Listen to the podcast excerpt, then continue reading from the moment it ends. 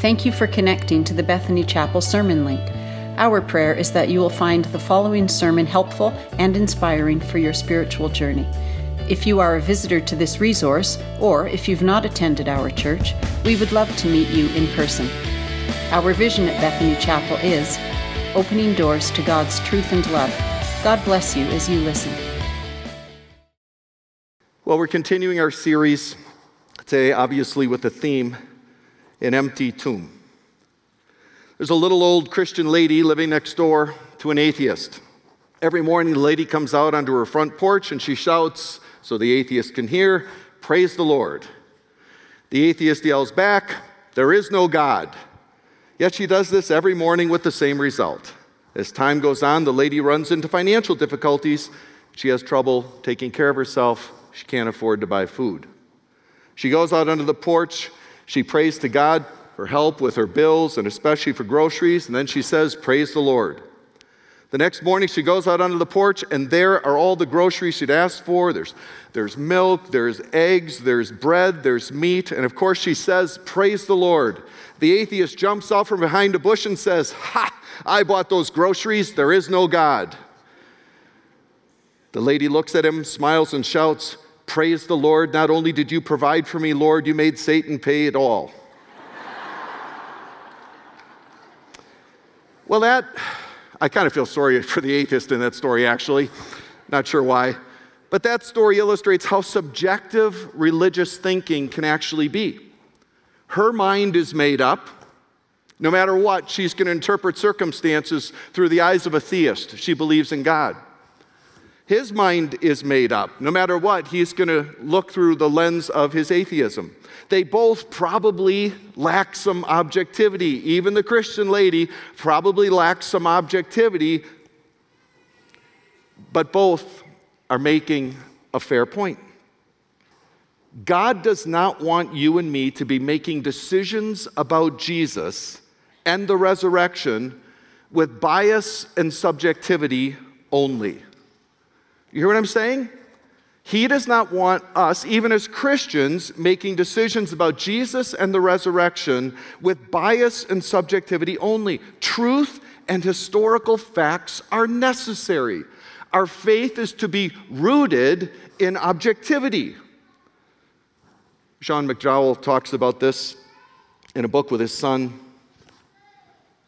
Jesus' resurrection either happened or it didn't. It is objective reality, and so it cannot be true for one person and false for another. To prove this point, Sean McDowell related the following experiment. He said, I placed a jar of marbles in front of my students and I asked how many marbles are in the jar. They responded with different guesses 221, 168, and so on. Then, after giving them the correct number, the correct number was 188, I asked, which of you is closest to being right? They all agreed that 168 was the closest guess to 188. They understood and agreed that the number of marbles was a matter of objective fact and not one determined by personal preference. Then I passed out Starburst candies to each student and I asked, which flavor is right? As you might expect, they all felt this to be a nonsense question because each person has a preference that was right for them. That is correct, I said. The right flavor has to do with a person's preferences. It is a matter of subjective opinion or personal preference, what flavor you like, not objective fact. Then I asked, and this is important, even for people on this side of faith, are religious claims objective facts? Like the number of marbles in a jar, or are they a matter of personal opinion, like one's candy preference? Most students concluded that religious claims belonged in the category of candy preference. I then opened the door for us to discuss the objective claims of Christianity. I pointed out that Christianity is based on an objective historical fact, the resurrection of Jesus. I reminded them that while many people may reject the historical resurrection of Jesus, it is not the type of claim that can be true for you, but not true for me. The tomb is either empty on the third day or it's occupied. There's no middle ground. This isn't a preference issue, it's either true or false.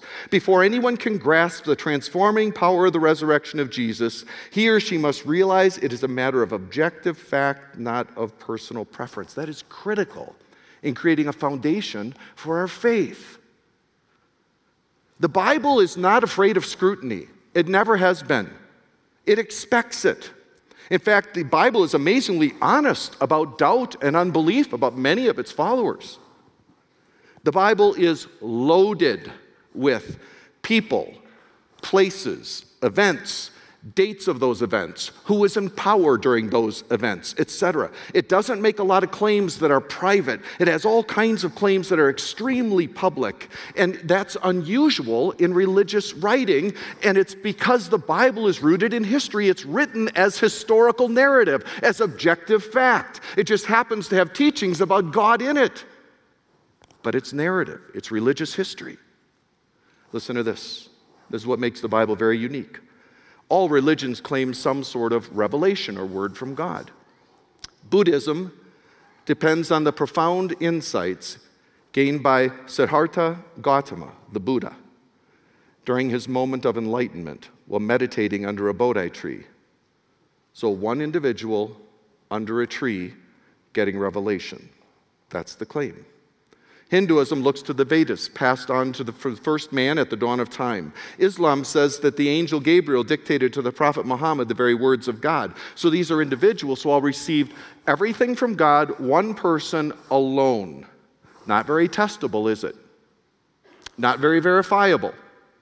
On that criteria, I can start a religion. It's kind of exciting. Probably be a cult, but I could start one. Christianity claims something very different a series of events about Jesus' life, death, and resurrection, and God in history, which are said to have taken place in public, in datable time, recorded by a variety of witnesses. It's as if Christianity places its neck on the chopping block of public scrutiny and invites anyone who wishes to come and take a swing. Our whole faith was openly recorded as history, so it could be debunked at any time in the last four or five thousand years. The resurrection gives us tremendous detail. Not something you would do if you're trying to deceive others. It's something you do if you're recording history. The detail, the level of detail, screams historical narrative or objective fact. And I want to look at one of those resurrection stories with you. It's the one in Matthew. If you have a Bible, turn to Matthew chapter 27. If you don't have a Bible, there's probably one near you in the pew. Grab that and turn to page 25. About three quarters of the way through the book, it's going to start over in page one, and it's on page 25. So, the first book in the New Testament, the book of Matthew, chapter 27. We're going to begin in verse 57 because it has a lot to do with the preparations that were made to sort of control Jesus' dead body. Very important as you set up the resurrection narrative. Matthew chapter 27, beginning in verse 57. When it was evening, so this is the night that Jesus died, there came a rich man from Arimathea named Joseph, who himself had also become a disciple of Jesus. This man went to Pilate and asked for the body of Jesus. Then Pilate ordered it to be given to him. And Joseph took the body and wrapped it in a clean linen cloth. And he laid it in his own new tomb, which had, he had hewn out in the rock. And he rolled a large stone against the entrance of the tomb and went away. And Mary Magdalene was there, and the other Mary sitting opposite the grave. Now, on the next day, the day after preparation, the chief priests and the Pharisees gathered together with Pilate. And they said, Sir, we remember that when he was still alive, that deceiver said, After three days, I'm going to rise again. Therefore, give orders for the grave to be made secure until the third day. Otherwise, his disciples may come and steal him away and say to the people, He's risen from the dead. And the last deception will be worse than the first. Pilate said to them, You have a guard. Go, make it as secure as you know how. They went and made the grave secure, and along with the guard, they set a seal on the stone. That would have been a Roman seal, authority of Rome saying, Don't tamper with this. Now, after the Sabbath, as it began to dawn toward the first day of the week, Mary Magdalene and the other Mary came to look at the grave, and behold, a severe earthquake had occurred, for an angel of the Lord descended from heaven and came and rolled away the stone and sat on it. His appearance was like lightning, his clothing as white as snow. The guards shook for fear of him and became like dead men. The angel said to the women, Don't be afraid, for I know that you're looking for Jesus who has been crucified. He's not here, for he's risen, just as he said. Come and see the place where he was lying. Go quickly and tell his disciples he's risen from the dead, and behold, he's going ahead of you into Galilee. There you'll see him. Behold, I have told you. And they left the tomb quickly with fear and great joy and ran to report it to his disciples. And behold, Jesus met them and greeted them, and they came up and took hold of his feet and worshiped him. And Jesus said to them, Don't be afraid. Go and take word to my brethren to leave for Galilee, and there they will see me. Now, while they were on their way, some of the guard came into the city and reported to the chief priests all that had happened. We'll stop there for now. Just three simple points. An empty tomb, it begins with a historical and crucified Jesus.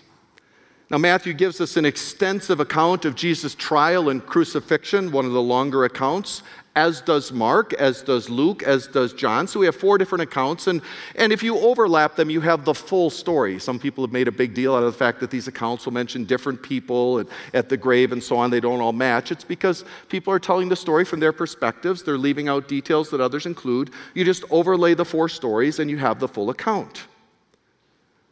And FYI, these aren't the only accounts that indicate that Jesus was crucified.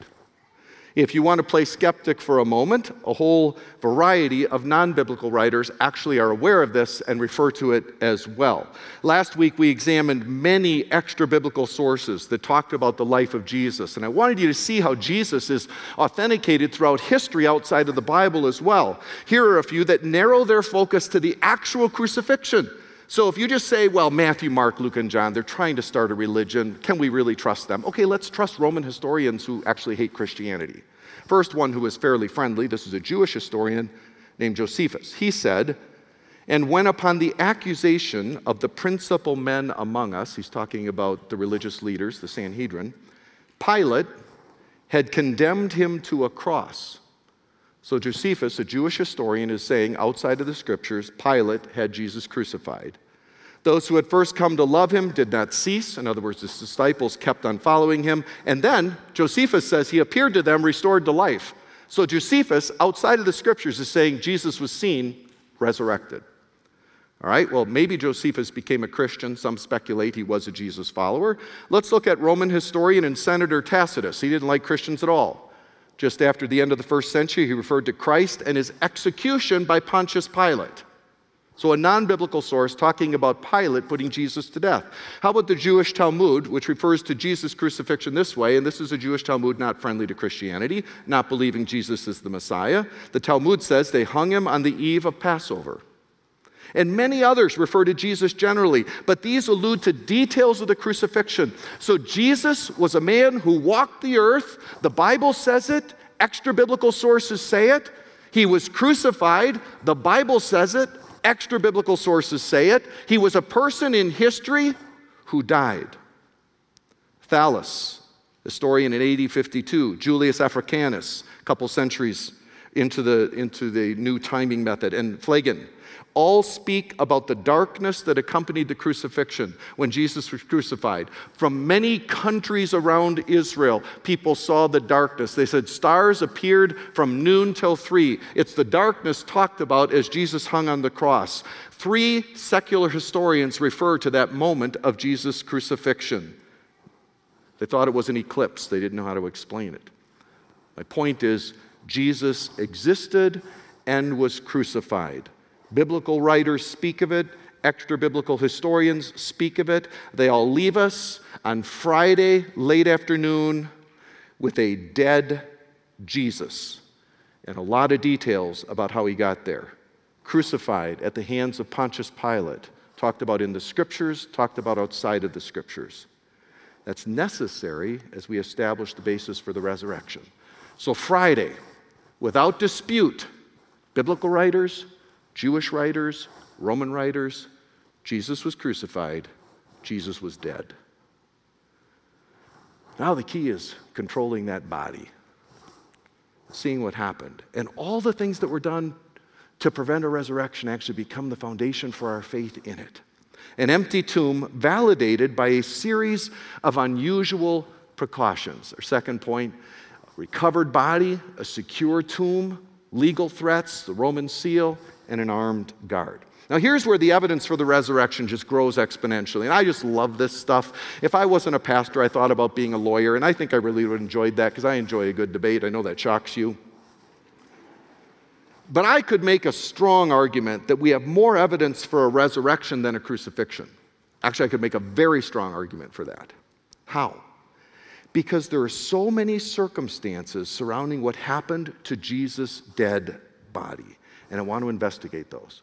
First one is the body was recovered. Now you say, what do you mean the body was recovered? Well, normally crucifixion victims are taken down from their crosses after they're dead. And we know when Jesus and the two people next to him on the other crosses, uh, they were put to death. The, the other two, they, they broke their shins, I believe. And what happens is when you're hanging on a cross, the way you stay alive because your lungs start filling with fluid is you have to keep pushing yourself up to breathe.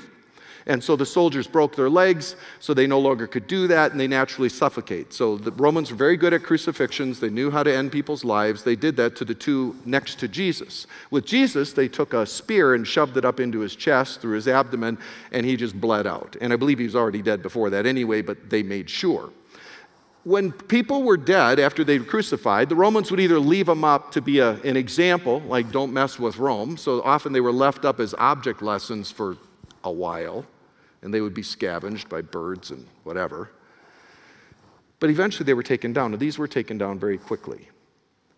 Typically, when people were taken down from crosses, they were thrown into an open pit grave. They weren't even buried because they were typically slaves and criminals. So they didn't necessarily have family coming to rescue them. In fact, I suspect the place they would have been thrown into would be Gehenna, which is a word for hell in the New Testament, but actually it's a garbage dump outside of Jerusalem. Jesus has used it as a metaphor for hell. Geh, valley, Hinnom, valley of Hinnom. Valley of Hinnom. And that would have been a place where probably these bodies would just be thrown and they would have been scavenged. That was normal following a crucifixion. But Jesus had a following, he had friends in very high places. So there was a wealthy man named Joseph of Arimathea. We know from other passages Nicodemus as well. And both Joseph and Nicodemus were part of the Sanhedrin. They were part of that ruling court that actually sentenced Jesus to death. They were just the ones who didn't agree with it. So they're the sort of the, the silent minority that really was concerned probably for their own lives as well, but they'd become private followers of Jesus. So Joseph of Arimathea goes to Pilate and he asks for Jesus' body. What's interesting is in one of the other passages, Pilate actually questions the centurion to make sure Jesus is dead. So the centurion is there, or he sends for him. He says, Okay, is Jesus dead? If he's dead, give his body to this man. Pilate granted the request. And this is huge because it's the beginning of the proof of the resurrection. The fact that he wasn't thrown into an open pit grave, the body was recovered, which means now it can be controlled and protected and watched. And the second evidence is this secure tomb. Joseph had recently procured a tomb. And tombs for the wealthy were not little plots of ground that you might buy at a graveyard. Um, you know, some of us want that, some of us don't. Dee Dee keeps telling me she just wants to be cremated and doesn't need all that. So I always tell her, because she's kind of paranoid of like being underground and waking up. So I always tell her I'm going to bury her and put an air tube down there, which is just totally cruel and unchristian, but I do that. Anyway, so back then, they would, uh, okay, back with me, back with me. You can pray for me later, all right? Pray for her too. So a secure tomb. You would, you would buy a cave, basically. You didn't buy a plot you would buy a cave. And the cave would be hewn out of limestone rock. Much of that part of the world has a lot of limestone, so it can be easily carved. So wealthy people would buy these caves that would then house their whole families. They're like little mausoleums, basically. And so he had just bought one of these, and they, they had a four or four and a half foot entrance. You go in there, and you kind of walk back there, and there's room for maybe six or seven bone boxes in the end, or, and bodies can lay on slabs until they dry out. Then you, the eldest son, lucky the eldest son, got to go in after a year and take all the dry bones and put them in a bone box and take care of dad or whoever. And so Joseph had just bought one of these graves this large stone disc is uphill. The grave makers would have put it uphill a little and put maybe a log or a rock in front of it. So it was easy to get it in place. You just had to dislodge that log or rock and then it would roll in place. But once it's in place, it's almost impossible to dislodge. And that would protect you from grave robbers. That issue, in fact, was the primary concern on Easter morning of the women who were going to visit the tomb. Remember, in some of the passages of Scripture, they're all got all their spices and everything to sort of embalm and put around Jesus, and they're saying, Who are we going to get to help us to move the stone so we can pay our last respects to Jesus and love on him? In fact, we actually have an idea of the size and weight of this stone. This is the beautiful thing about ancient manuscript evidence uh, which we have tens of thousands of manuscripts of parts of the New Testament. It's a wonderful thing. There's more manuscript evidence for the New Testament than there is for any other book in antiquity, and nothing is close. A library in Cambridge, England, possesses an ancient manuscript of Mark 16:4. So they've got one of the oldest manuscripts of Mark 16:4. It's in Cambridge.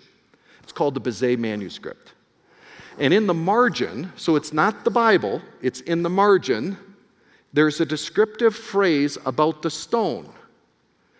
And the margin, again, not a part of the Bible, but it likely came from an eyewitness because it means in ancient times somebody decided, I can't make this into scripture because it isn't, but I want people to know this, so they put it in the margin. It says this It was a stone which 20 men could not roll away.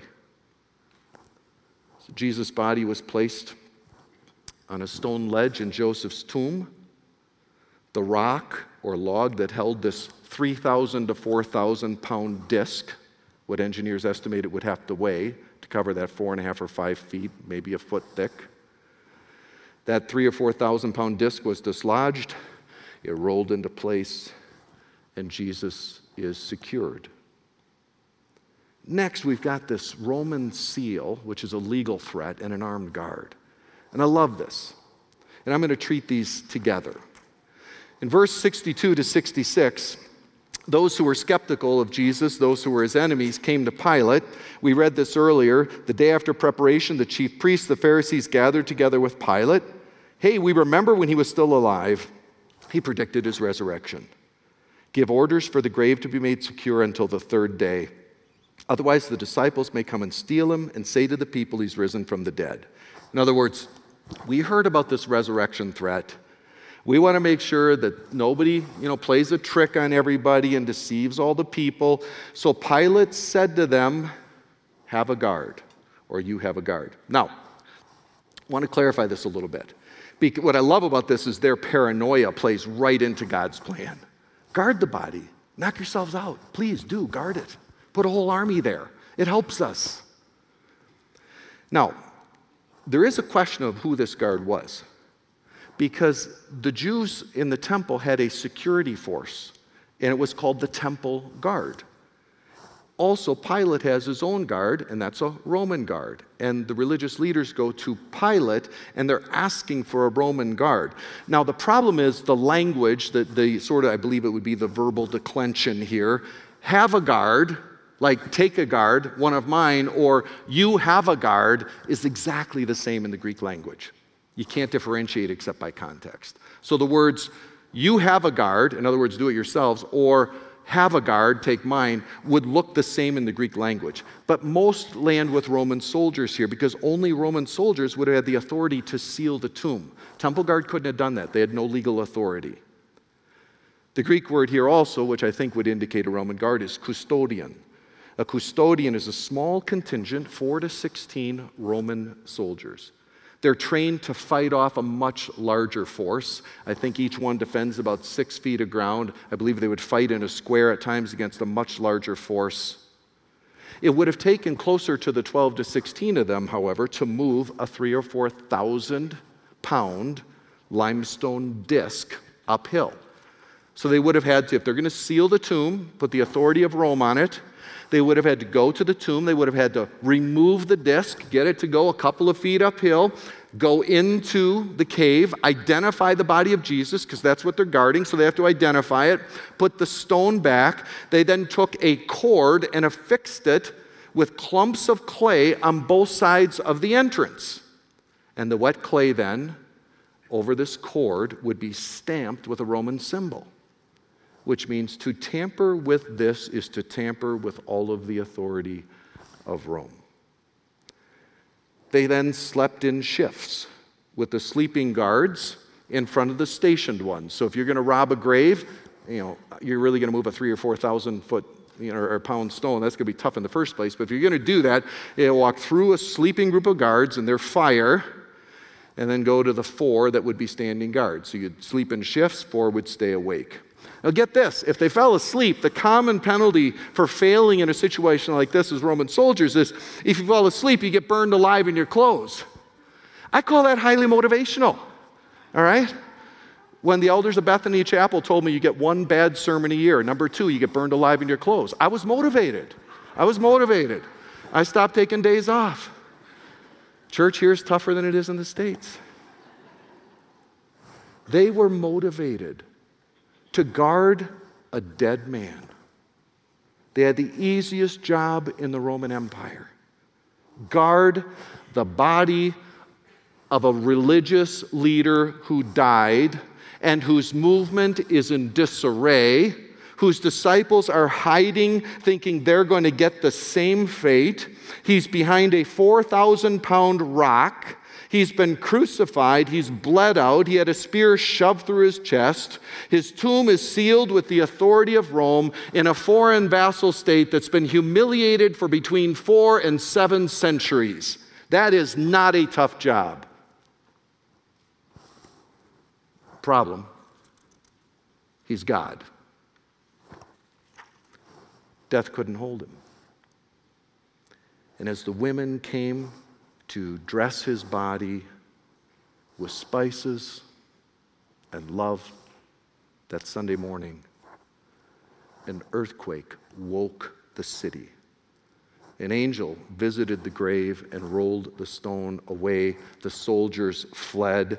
The opposition research was created right then and there. After what we read in Matthew, the story continued just after that, in verse 11, as these, while they were on their way, some of the guard came into the city right after Jesus rose from the dead, and they'd seen the bright light and the angel and the earthquake. They reported to the chief priests all that happened. So these soldiers, this contingent, this custodian, went right to the chief priests who had met with Pilate they said what had happened. When they'd assembled with the elders and consulted together, they gave a large sum of money to the soldiers and said, You are to say, His disciples came by night and stole him away while we were asleep. If this should come to the governor's ears, we will win him over and keep you out of trouble. In other words, you won't be burned in your uniforms. They took the money, did as they'd been instructed. This story was widely circulated to this day. A movement was born wasn't a movement built on memories like, hey guys, we lost him, but let's like, let's create a movement based on our favorite miracles. Let, let's create a movement based on Jesus' best teaching moments, even though he's dead. Or maybe some of the best campfire stories that didn't make the scriptures. Let's create a movement. No, you would never create that movement. All the disciples feared for their own lives. They're ready to go back to fishing and carpentry and everything else. This was a movement built on a resurrected Jesus who appeared over and over and over on that day and after that day. That's why the church could not be stopped. It was a group of people who had seen a resurrected Christ, which is the third point an empty tomb proven by his many post resurrection appearances. I'm just going to list them. John 20 appeared to Mary Magdalene. Matthew 28 to the other women. Luke 24 to Peter. Luke 24 to two disciples on the Emmaus Road. Luke 24 to the 10 disciples. John 20 to Thomas and the other disciples. John 21 to seven of the apostles. Matthew 28 to all the apostles. Acts 1 to all the apostles. Uh, 1 Corinthians 15 to James, believe Jesus' brother. And 1 Corinthians 15, also, verse 6, the granddaddy of them all, my favorite passage on this. It's not in the gospel narratives. 500 people at once in Galilee. What does the opposition research do with that? In fact, it's very interesting because the Bible is very honest about people's doubts. By the time 1 Corinthians is written, you're probably 20 or 30 years after the resurrection. I would guess it's in the 50s AD. I'm not sure about that, but not a real late book people were already starting to doubt the resurrection. You know, it's 20, 25 years later, people are like, yeah, I don't know if that really happened. Maybe we can have Christianity without a risen Jesus. And Paul said, whoa, whoa. And we'll talk about what he said in a moment. He's like, yeah, no, Jesus rose from the dead, and we don't have any faith without it. But then he also said, Jesus appeared to 500 people. It was only 20 or 25 years ago. He said, if you want to go to all the Starbucks and all the coffee shops in the Middle East, you'll be able to find people who were there in Galilee. There's 500 of them, most of them are still alive. And Paul makes that point. Some are asleep, dead. Most of them are alive. Won't be hard to find an eyewitness. That's his point when he wrote Corinthians. Acts 1 3 says there were 40 days worth of appearances. Now, I would say, based on other passages of Scripture, we have a sliver of what happened in Jesus' life. The Gospels actually admit that. We have very little of what happened in Jesus' life. We have the highlights. If Jesus is alive for 40 days and we have 11 appearances, we could have 50 to 100 appearances that aren't listed. I don't think he was hiding. Acts 6 7. The opposition research has been flipped. Jerusalem's priests are converting in large numbers in the early church. That's the opposition. The priests are turning to faith because they know Jesus rose from the dead. The resurrection emboldened the fragile movement in hiding into the boldest religious movement in history. An empty tomb made every one of those scared apostles willing to be boiled in oil, crucified, crucified upside down, run through with a sword put in the middle of the arena dressed in animal skins and killed by lions, you pick the death. They were willing to go through it because they had seen a resurrected Jesus. Just a couple of apps as we close. First, there is no benefit from the cross without the resurrection. Now, I've never been a big fan of liberal Christianity. I don't understand it. Like, if this isn't true, like the way it's presented, I'm watching Major League Baseball or the NFL. I'm not spending my time in church. And Paul made that point in 1 Corinthians in the same passage I was mentioning. Basically, there's no Good Friday without Easter. Friday's not good unless you have Easter. The cross was about payment for sin. When Jesus hung on the cross, when he said, It is finished, he was saying, I've paid for sin. When darkness covered the earth for three hours and you could see stars at noon on that day, it was a sign of God's judgment on the person of Jesus. When Jesus cried out to his Father, Eloi, Eloi, lama sabachthani, which means, My God, my God, why have you forsaken it? It's Jesus acknowledging for the first time in the Trinity's history, in eternity past, that he knew there was separation between himself and the Father as God judged our sin in the person of Jesus. Sin was dealt with on the cross. But Paul says in 1 Corinthians, because he starts developing the theology of the cross, he said, Hey guys, you don't want to be doubting the resurrection. He said, If there's no resurrection, you're still in your sins. In other words, if there's no resurrection, Friday didn't work. If there's no resurrection, it means Jesus is nothing special and death could hold him. We need a resurrection for Good Friday to work. Because the resurrection indicates Jesus' triumph over sin and death, which we participate in, in our triumph over sin in this life and in heaven, and ultimately our triumph over death by us having eternal life. If Jesus doesn't rise from the dead, the grave is the end for us. Our resurrection is tied to his resurrection. There's no benefit from the cross unless there's a resurrection. If you're a person here you say, man, I don't know, I guess Jesus died because history indicates he died, but this resurrection stuff doesn't make sense to me. You don't want to be wasting your time in church. Find another religion. This one is tied to a physical resurrection. Second, the living tomb is em- or the tomb is empty. Many saw the living resurrected Christ. Opposition research began that first day in the morning, Sunday morning, when the body went missing. The opposition research said the disciples stole him. Well, I love that. The disciples stole him. Isn't that kind of a tough sell when he keeps showing up for supper? The disciples stole his dead body. Sure seems to be doing well. Every opportunity existed to nip Christianity before it was born. Just keep a dead guy dead, or produce the body and show he's still dead. It's not that hard. Guarding dead people is not hard. Problem was, you didn't have a dead guy, you had a living Christ. Which means, third, and this is what we alluded to at the beginning, the Bible gives us only one choice true or false. It's true or false. Not true for some and false for others. I mean, you can reject the resurrection, but it either happened historically as an objective historical fact or it didn't. I'm staking my life on the fact that it did. But it either did or it didn't happen. It's not true for you and not true for somebody else. That forget that pluralistic craziness in our world today. This one either happened or it didn't. So when it comes to Jesus, it means he's either a guy who knew he was dishonest and deceived everybody into thinking he was somebody he wasn't, which would make him deceptive and a little bit of a lunatic.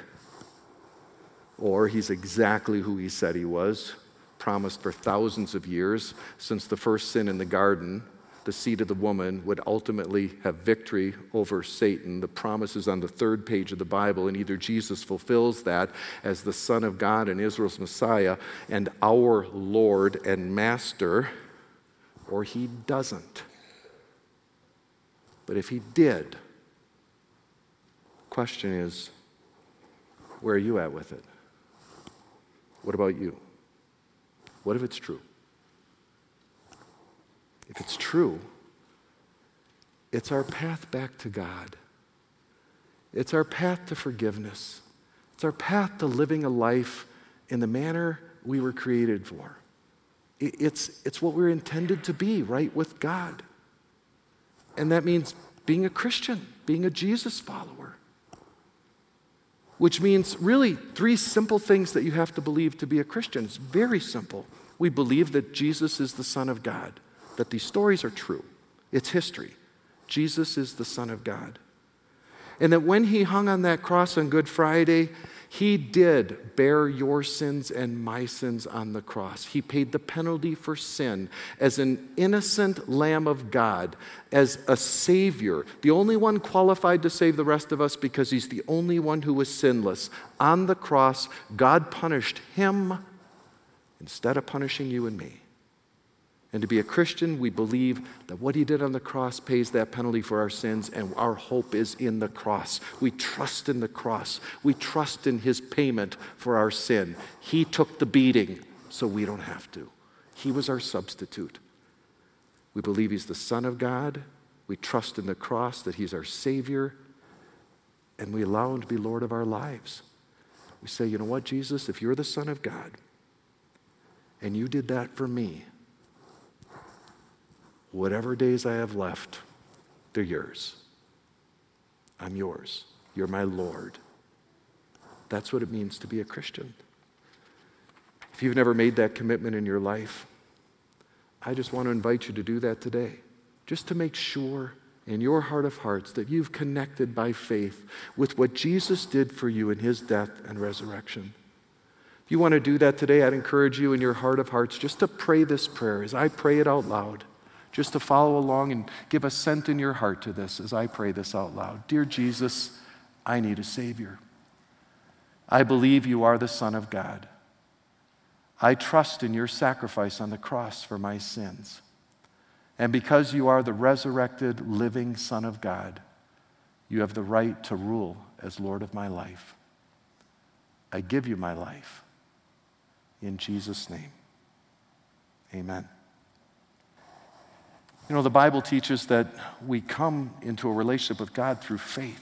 That's what we're talking about. If you prayed that prayer for the first time, I'd really encourage you to tell somebody, tell me, tell a staff member, tell an elder. And, and that's when we sort of cross into the Christian family. That's what the Bible teaches. It sounds overly simplistic, but it's when our heart turns to faith in Jesus Christ and we make that transition to being Christ followers. God, we thank you for your word. Thank you that we can have confidence that the resurrection is rooted in historical and objective fact by eyewitnesses. It's either true or false, it's not a matter of subjective preference. I pray that you would help us, as the disciples said to Jesus, help our unbelief. I pray that you would help us to be people who know your word, know the credibility behind the, the historicity of the New Testament and of these happenings. And I Pray that we would, with confidence, be able to share our faith with others who need the benefit of what you did 2,000 years ago. In Jesus' name, amen. Thanks for listening to this sermon. We hope you found it connected you to the God of truth and love who we worship and serve at Bethany Chapel. If you have any questions or want to connect to any of our pastors, please go to our Bethany Chapel app and choose Connect, or go online to bethanychapel.com and click Come. Thanks again, and God bless you.